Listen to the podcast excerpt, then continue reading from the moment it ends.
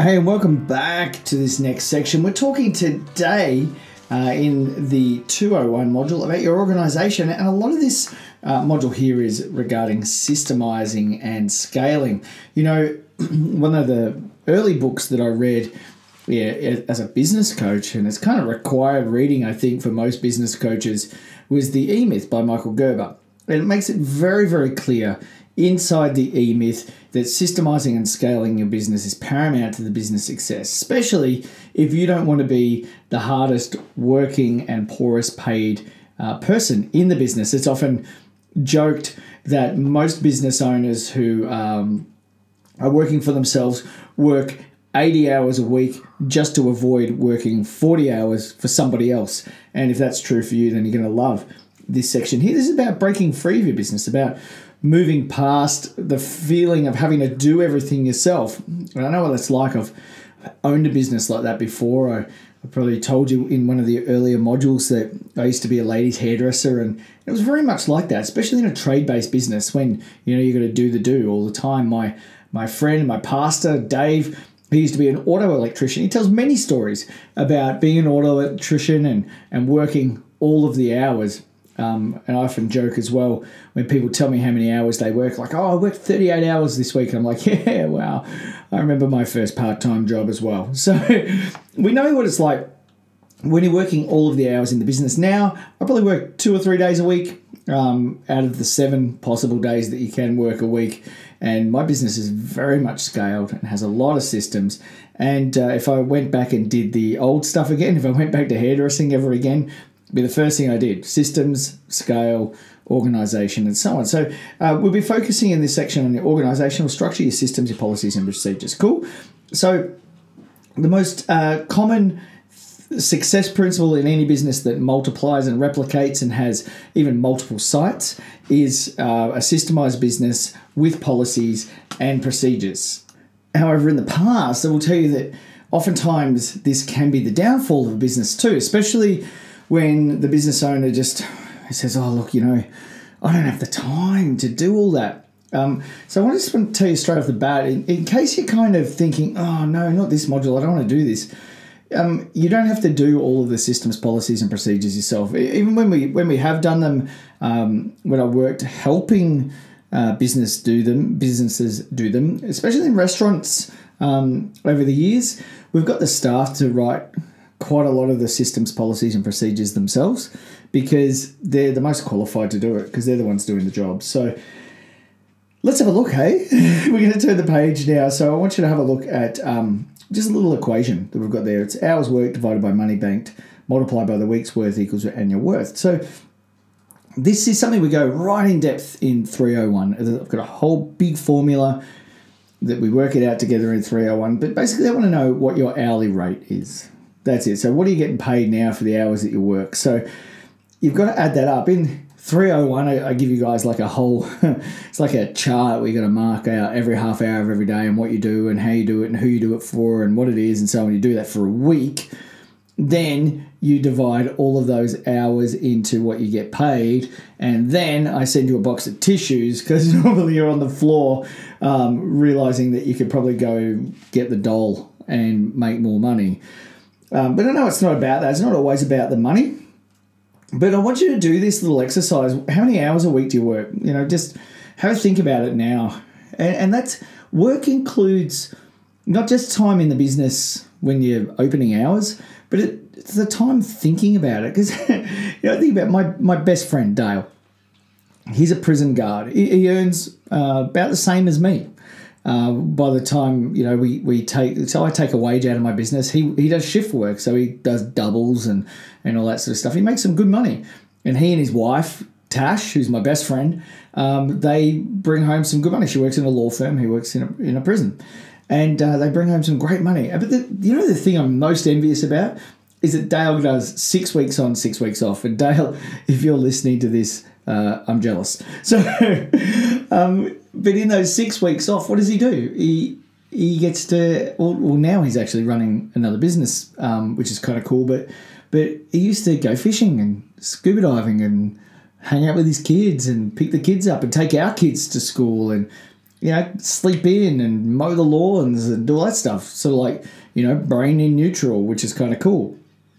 And you'll know as a business owner, you'll be you'll be with me and saying, "Oh, lucky bastard,".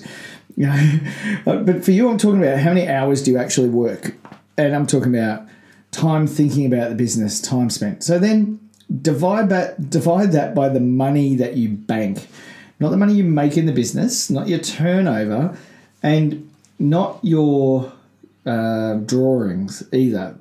It's your money banked. So how much money do you bank per week? So if you've got hours worked per week, how much money do you bank per week? Then multiply that by the weeks that you work out of the year. Most normal people work 44 to 46 weeks out of the year. Um, some do far less, some do far more. And when you get that sum, you'll get your annual worth. And you'll find how much you're worth. Now, my question is is it worth the pain? Is it worth the stress? Is it worth the frustration? But think about this all of the things that you do, and again, we go right in depth in, in 301, and, and you'll be able to see this a lot easier. By the way, there'll be an opportunity for you for 301 um, once you've finished this, and there'll be heaps of extra tools. But you've got to think about what you're doing in that time. And if you're going from one thing to the other, to the other, to the other, to the other, so if you go from cook to bottle washer to, to salesperson, front of house, back of house, and everything in between, how can you be really great at that one thing. You know, I remember working in a restaurant when I was a young guy, and the, the lady that owned it, she only did one thing. She stood by the front desk, and her name was probably still is. Her name is Pearl, and Pearl and Riyadh had this restaurant, and Pearl would stand by the front desk when she was there, and she would meet and she would greet, and she would meet and she would greet, and she never did it. You never saw her take out a plate. You never saw her carry anything. Never. She just stood there and she took bookings and she answered the phone and she met people and she greeted people and that was what she did. Now as a young I was young, I was like 19. I used to think, oh man, she's so slack. She doesn't deserve to have this business.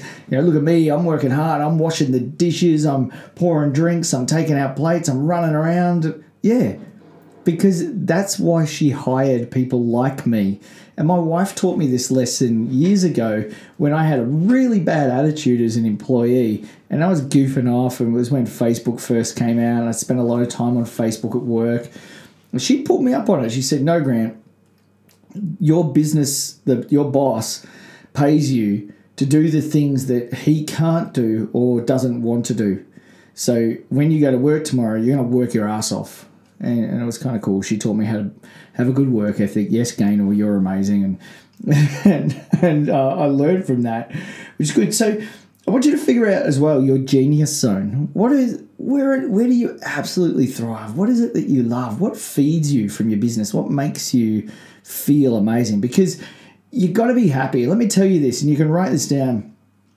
You can be happy and broke, or miserable and rich and I tell you, every time when you get to the end of your life, you're sitting in a rocking chair, 92 years old, looking back at your life, you wish that you'd been more happy because the money won't matter. So you can be happy and rich as well. And let me tell you, the way to do that is to turn up happy every day and do what you love. Do what is in your genius zone and stop doing what you shouldn't be doing and you can hire people for that. In this day and age, in the, in the year this is being recorded, it's so easy. Look, I was talking to a guy today in the United States, Jeff Hunter, great guy. I was talking to him today. You know what? He can get me a full time secretary, basically, for my business, full time, as much time as I need. No one goofing off behind a desk, no one painting their fingernails, someone to take my calls, be my concierge direct my emails, do everything, right? A virtual assistant, VA. I've already got one, but this guy can get them for me for seven bucks an hour. Seven bucks an hour in my time zone, right? Now, you might need a chef or you might need somebody to turn up and, and fit shoes or tighten spanner, uh, tighten nuts with spanners or whatever it is. But you know, if you're doing all of the work and getting none of the money, that means you've got to scale back. You, you got to understand that scale works both ways. Sometimes you've got to scale back. If you want to do all the work and you're tired and you're grumpy and you're cranky and you can't grow your business, then you've got to scale back. You've got to find a point to do that. And this module very much teach you doing this. So pay someone else less than you to do it better and pay yourself the correct amount to do the stuff you love. Sound good? Great. So to know to do that, you got to know your hourly rate. So turn over the page for me. Up the top of the page says the old way.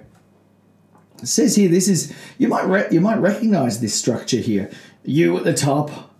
If this was a corporate structure, there'd be your COO, your CFO, and your whatever else, C something something, your managing director or your general manager. Then under that, there'd be state managers and there'd be territory managers and sales managers and BDMs and there'd be all sorts of stuff, right? Or you have the chief mechanic at the top, the boss. Then there's the secondary mechanics underneath, and the secretary, and then there's all the people under it. What you understand? That's the old way of doing business. Okay, so if you ask me, it's too damn complicated. It's too top heavy. It's too boss mentality. It's too exclusive. It's too expensive. Way too dangerous. It relies on you far too heavily and all your employees down the bottom are way too far away from your culture. But let's say for a minute this was an effective model, let's just say. And instead of putting people in those boxes, you put tasks. And at the top, you put the most important task, the most important task, the one that makes you the most amount of money and is the most effective. Go ahead and do that now, whatever it is.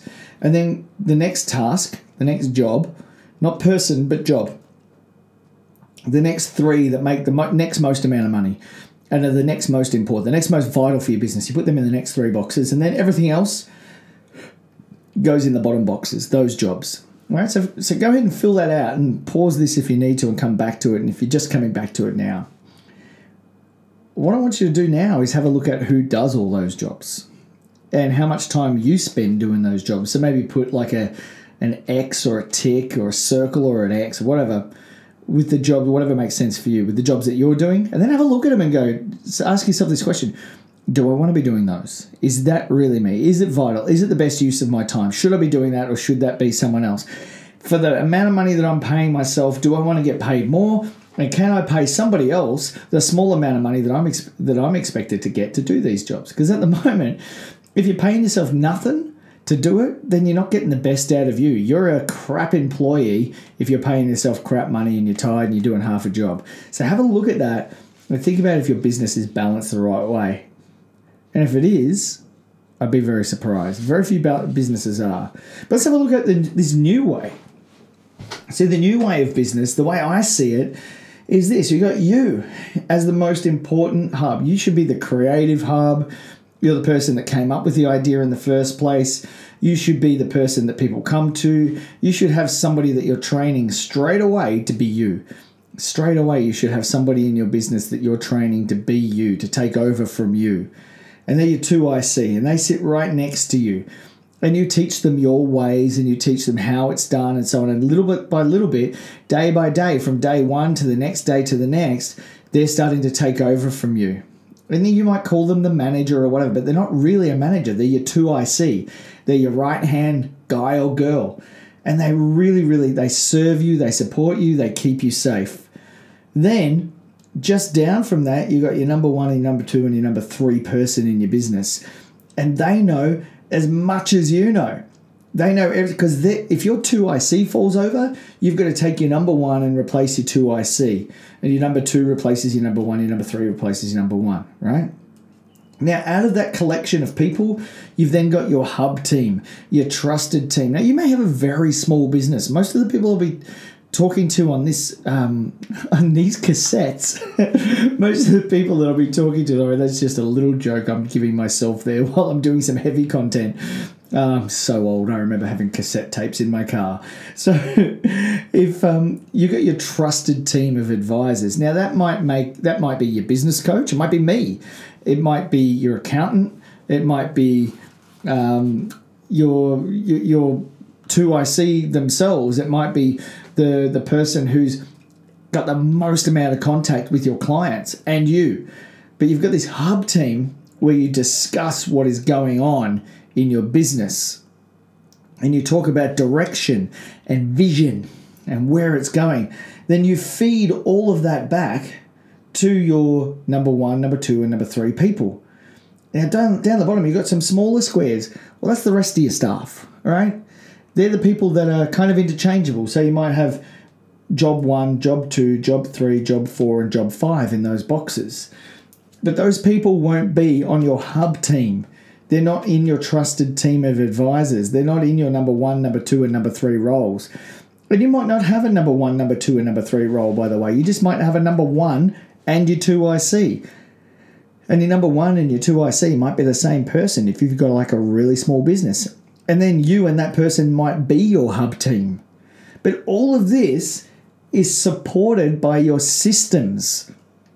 So your systems, and it goes under the heading of how we do things around here and why we do things around here. And those systems are set in place. Why? Because when mom and dad are fighting, the kids don't know what to do. So you got the the staff underneath. They need the team of managers and owners and decision makers to be united by a set of rules. Oh my gosh, isn't this kind of like how our country runs, or should run at least? Yes. This is what forms the culture of your business. So, way back in module one, we talked about culture. Your culture is your values in action, your why and your what in action. This is where it all starts to take place. Isn't this cool? Isn't this exciting? So, I want you to have a look at how your business is structured and make some decisions on who your replacement is. And by the way, everyone should be training somebody and everyone should be trained by somebody. And that includes you. So you should have someone helping you to grow. Person under you should be grown by you, and the person under you should be growing somebody. So all the time, there's people coming up in your business. Your business elevates people. People just aren't turning up and exchanging time for money. You know, you want to have a great business. You want to have a great leadership business. You want to have a great business that's going somewhere. Well, the best way to do that is to empower your team and empower your staff. So let's have a look. Turn the page for me. By the way, you can you can go back and spend more time on these things. You don't have to just race through them with me. I'm just going through this for you at a nice steady pace so you get the overview. You go on and do the work. You can stop off in the Facebook group. You can ask me some questions if you need to, and then you can move forward. Sound good? Great. So over the page, you've got some squares here role, task, policy, procedure, person. Let's have a look. We start with the role. So it's this think of the role that I asked you to think of before. So the, the role is um, manager, the role is cook, chef, the role is mechanic, the role is personal trainer. Okay, so there's your role. Then give it a job description or a role description and be thorough. Let this person know exactly what they do, exactly the parameters, exactly the guidelines. There's an old um, study about school fences. I think it was New Zealand. Really quickly, they took all the fences away from this school in New Zealand from the playground. What do you think happened? Well, if you already know the story, they all the kids in the school ground ran to the middle of the oval. They didn't know how far they could go. They put the fences back in. All the students ran all the way out to the boundary edge, all the way out to the fences. That's why I call my product Business Breakthrough. It's based on that. you got to know the parameters of where you're going so you can run all the way and, and perhaps even if you were naughty like I was, jump the fence. But at least you know where the fences are, you know where the boundaries are. Once you've got the the position outlined and you know what it is, make a decision on who that person is responsible to and who that person is responsible for. And, and when I say person, what I mean is the person is interchangeable in that role, but it's the role itself. Who is that role accountable to and who is that role accountable for? In other words, who is their 2IC and who are they 2IC to.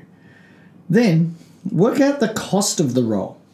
How much does this role cost you per week? You need to know this. You need to know what the return on investment is in this person.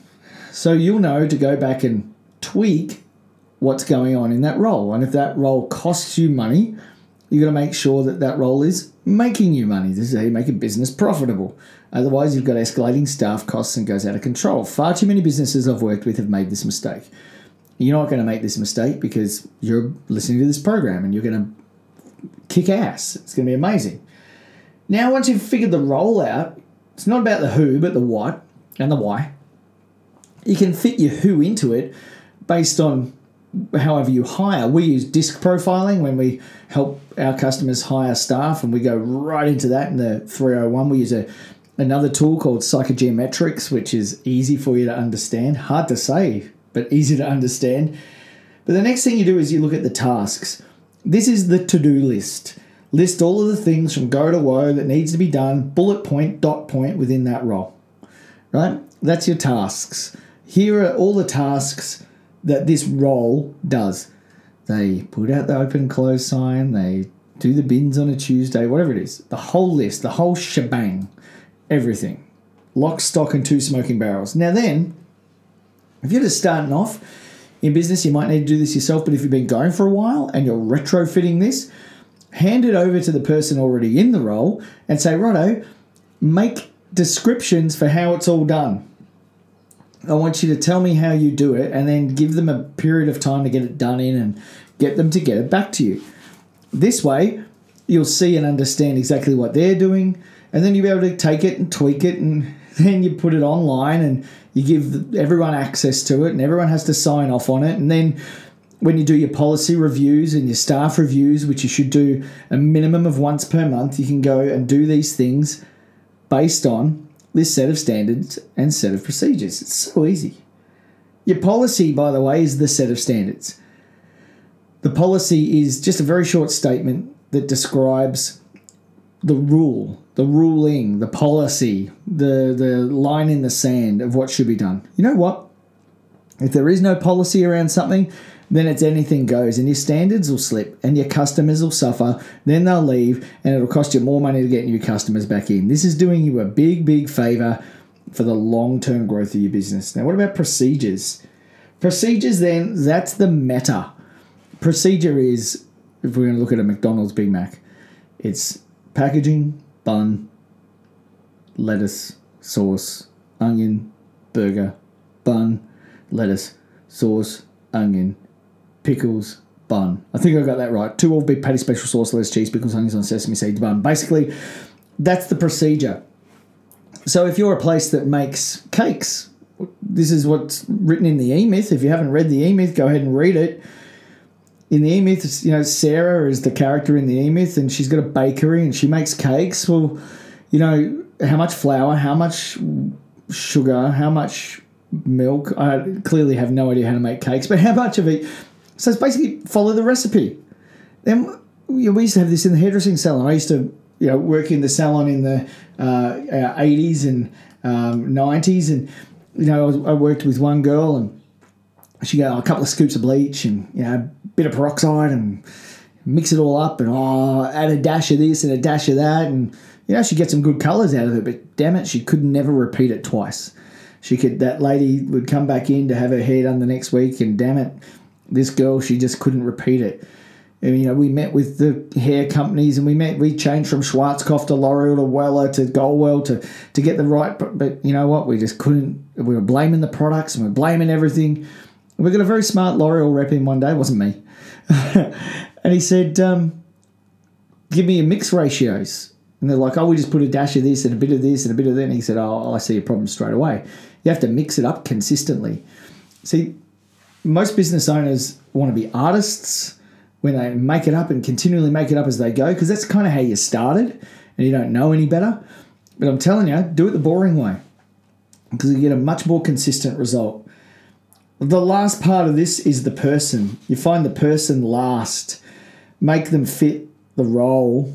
Don't change the role to fit the person so you can make sure you've got the right staff. If you feel you've maybe got the wrong staff, I'm okay with that.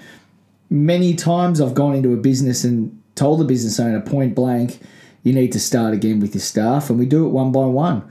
We get we cut the staff down and we rehire. We rehire based on the policy, the procedure. We rehire based on the culture. We hire a cultural fit based on the rules and regulations that are in the business, not continually change the rules and regulations to fit the staff. That's a bit yucky and you'll never quite feel like you got ownership of your business. And this will help you to feel more released. So I trust this has been an exciting module for you to want to get on with. So I'm going to let you go get on with it. Remember your checklist at the back here. Uh, you know your hourly rate, you're surrounded with support, you can delegate easily, your processes are automated, you get the CRM and you use it, and so on. There's a few boxes for you to tick there. It's about this time I'd love you to get in touch with me and let me know how you are going and what you're enjoying. So, why don't you contact me directly? You will have my mobile phone number. If you don't, uh, please go and find me on Facebook um, or send me an email subscribed at grantmullen.com.au or just jump by my website, grantmullen.com.au, and fill out a contact form. I'd love to hear from you and find out how you're going. But for now, I'm going to let you go and start on this. It should take you about a week, week and a half to really get your teeth stuck into it. And I'm looking forward to hearing the great results you've had from completing this module. All the very best, and I'll see you in our next module. Bye for now.